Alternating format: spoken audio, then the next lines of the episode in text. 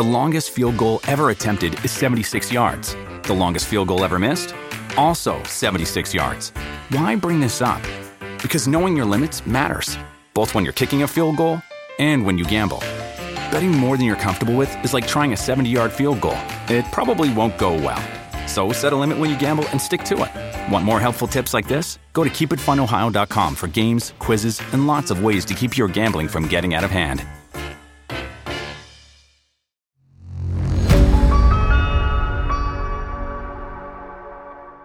Audio Pitara पर आप सुन रहे हैं आध्यात्मिक कथाएँ। कथा का नाम है, कुरु का जन्म। कुरु वंश के प्रथम पुरुष का नाम कुरु था। कुरु बड़े प्रतापी और बड़े तेजस्वी थे। उन्हीं के नाम पर कुरु वंश की शाखाएँ निकली और विकसित हुईं। एक से एक प्रतापी और तेजस्वी वीर कुरु वंश में पैदा हो चुके हैं। पांडवों और कौरवों ने भी कुरु वंश में ही जन्म धारण किया था। महाभारत का युद्ध भी कुरु वंशियों में ही हुआ था। किंतु कुरु कौन थे और उनका जन्म किसके द्वारा और कैसे हुआ था? वेद व्यास जी ने इस पर महाभारत में प्रकाश डाला है। हम यहाँ संक्षेप में उस कथा को सामने रख रहे हैं। कथा बड़ी रोचक और प्रेरणादायिनी है। अति प्राचीन काल में हस्तिनापुर में एक प्रतापी राजा राज्य करता था। उस राजा का नाम सवरण था। वह सूर्य के समान तेजवान था और प्रजा का बड़ा पालक था। स्वयं कष्ट उठा लेता था, पर प्राण देकर भी प्रजा के कष्टों को दूर करता था। सवरण सूर्य देव का अनन्य भक्त था। वह प्रतिदिन बड़ी ही श्रद्धा के साथ सूर्य देव की उपासना किया करता था। जब तक सूर्य देव की उपासना नहीं कर लेता था, जल का एक घूंट भी कंठ के नीचे नहीं उतारता था। एक दिन सवरण एक पर्वत पर आखेट के लिए गया। जब वह हाथ में धनुष बाण लेकर पर्वत के ऊपर आखेट के लिए भ्रमण कर रहा था तो उसे एक अति सुंदर युवती दिखाई पड़ी। वह युवती सुंदरता के सांचे में ढली हुई थी।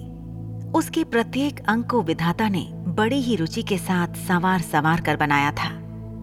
सवरण ने आज तक ऐसी स्त्री देखने की कौन कहे? कल्पना तक नहीं की थी। सवरण स्त्री पर आसक्त हो गया। सब कुछ भूलकर अपने आप को उस पर निछावर कर दिया।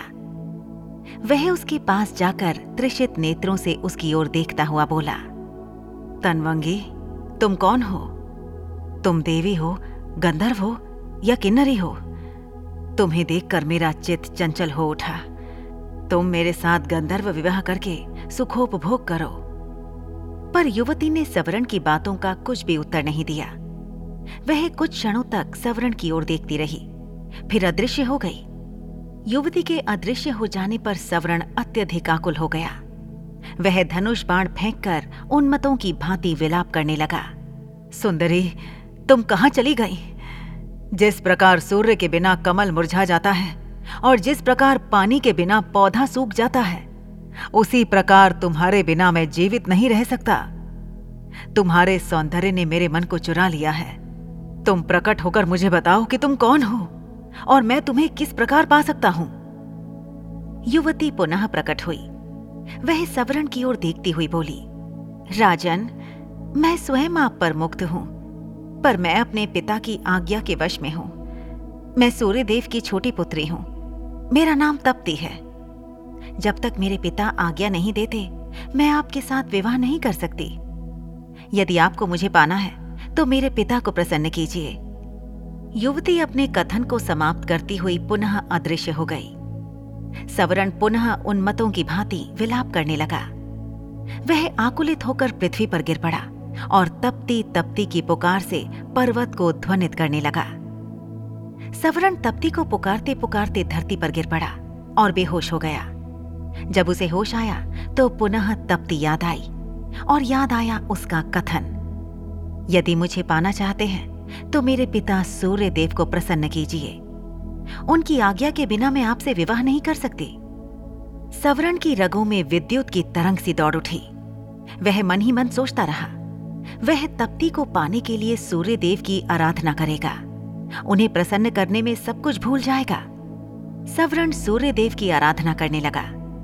धीरे धीरे सालों बीत गए। सवरण तप करता रहा। आखिर सूर्यदेव के मन में सवरण की परीक्षा लेने का विचार उत्पन्न हुआ। रात का समय था। चारों ओर सन्नाटा छाया हुआ था। सवरण आँखें बंद किए हुए ध्यान मग्न बैठा था। सहसा उसके कानों में किसी की आवाज़ पड़ी। सवरण, तू यहाँ तप में संलग्न है। तेरी राजधानी आग में जल रही है। सवरण फिर भी चुपचाप अपनी जगह पर बैठा रहा। उसके मन में रंज मात्र भी दुख पैदा नहीं हुआ। उसके कानों में पुनः दूसरी आवाज़ पड़ी। सवरण, तेरे कुटुंब के सभी लोग आग में जलकर मर गए। किंतु फिर भी वह हिमालय सा दृढ़ होकर अपनी जगह पर बैठा रहा। उसके कानों में पुनः तीसरी बार कंठ स्वर पड़ा। सवरण, तेरी प्रजा अकाल की आग में जलकर भस्म हो रही है। तेरे नाम को सुनकर लोग थू थू कर रहे हैं। फिर भी वह दृढ़तापूर्वक तप में लगा रहा। उसकी दृढ़ता पर सूर्यदेव प्रसन्न हो उठे। उन्होंने प्रकट होकर कहा, सवरण, मैं तुम्हारी दृढ़ता पर मुग्ध हूँ। बोलो, तुम्हें क्या चाहिए? सवरण सूर्यदेव को प्रणाम करता हुआ बोला, देव, मुझे आपकी पुत्री तप्ती को छोड़कर और कुछ नहीं चाहिए। कृपा करके मुझे तप्ती को देकर मेरे जीवन को कृतार्थ कीजिए। सूर्यदेव ने प्रसन्नता की मुद्रा में उत्तर दिया, सवरण मैं सब कुछ जानता हूँ। तप्ती भी तुमसे प्रेम करती है। तप्ती तुम्हारी है। सूर्यदेव ने अपनी पुत्री तप्ती का सवरण के साथ विधिवत विवाह कर दिया। सवरण तप्ती को लेकर उसी पर्वत पर रहने लगा और राग रंग में अपनी प्रजा को भी भूल गया। उधर सवरण के राज्य में भीषण अकाल पैदा हुआ। धरती सूख गई। कुएँ, तालाब और पेड़ पौधे भी सूख गए। प्रजा भूखों मरने लगी। लोग राज्य छोड़कर दूसरे देशों में जाने लगे। किसी देश का राजा जब राग रंग में डूब जाता है तो उसकी प्रजा का यही हाल होता है। सवरण का मंत्री बड़ा बुद्धिमान और उदार हृदय का था। वह सवरण का पता लगाने के लिए निकला। वह घूमता घामता उसी पर्वत पर पहुँचा, जिस पर सवरण तप्ती के साथ निवास करता था। सवरण के साथ तप्ती को देखकर बुद्धिमान मंत्री समझ गया। कि उसका राजा स्त्री के सौंदर्य जाल में फंसा हुआ है। मंत्री ने बड़ी ही बुद्धिमानी के साथ काम किया। उसने सवरण को वासना के जाल से छुड़ाने के लिए अकाल की आग में जलते हुए मनुष्यों के चित्र बनवाए। वह उन चित्रों को लेकर सवरण के सामने उपस्थित हुआ। उसने सवरण से कहा, महाराज, मैं आपको चित्रों की एक पुस्तक भेंट करना चाहता हूँ। मंत्री ने चित्रों की वह पुस्तक सवरण की ओर बढ़ा दी। सवरण पुस्तक के पन्ने उलट पलट कर देखने लगा। किसी पन्ने में मनुष्य पेड़ों की पत्तियाँ खा रहे थे। किसी पन्ने में माताएँ अपने बच्चों को कुएँ में फेंक रही थीं। किसी पन्ने में भूखे मनुष्य जानवरों का कच्चा मांस खा रहे थे। और किसी पन्ने में प्यासे मनुष्य हाथों में कीचड़ लेकर चाट रहे थे।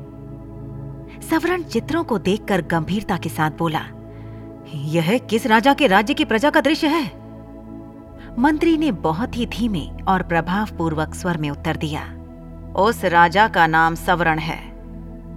यह सुनकर सवरण चकित हो उठा। वह विस्मय भरी दृष्टि से मंत्री की ओर देखने लगा।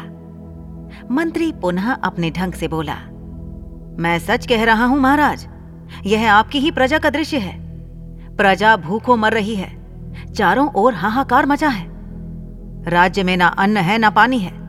धरती की छाती फट गई है। महाराज, वृक्ष भी आपको पुकारते पुकारते सूख गए हैं। यह सुनकर सवरण का हृदय काँप उठा। वह उठकर खड़ा हो गया और बोला, मेरी प्रजा का यह हाल है और मैं यहाँ मद में पड़ा हुआ हूँ। मुझे धिक्कार है। मंत्री जी, मैं आपका कृतज्ञ हूँ।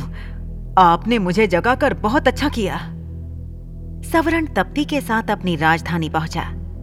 उसकी राजधानी में पहुँचते ही जोरों की वर्षा हुई। सूखी हुई पृथ्वी हरियाली से ढक गई। अकाल दूर हो गया। प्रजा सुख और शांति के साथ जीवन व्यतीत करने लगी। वह सवरण को परमात्मा और तप्ती को देवी मानकर दोनों की पूजा करने लगी। सवरण और तप्ती से ही कुरु का जन्म हुआ था। कुरु भी अपने माता पिता के समान ही प्रतापी और पुण्यात्मा थे। युगों बीत गए हैं, किंतु आज भी घर घर में कुरु का नाम गूंज रहा है। ऐसी ही इंटरेस्टिंग किताबें कुछ बेहतरीन आवाजों में। सुनिए सिर्फ़ ऑडियो पिटारा पर। ऑडियो पिटारा सुनना ज़रूरी है।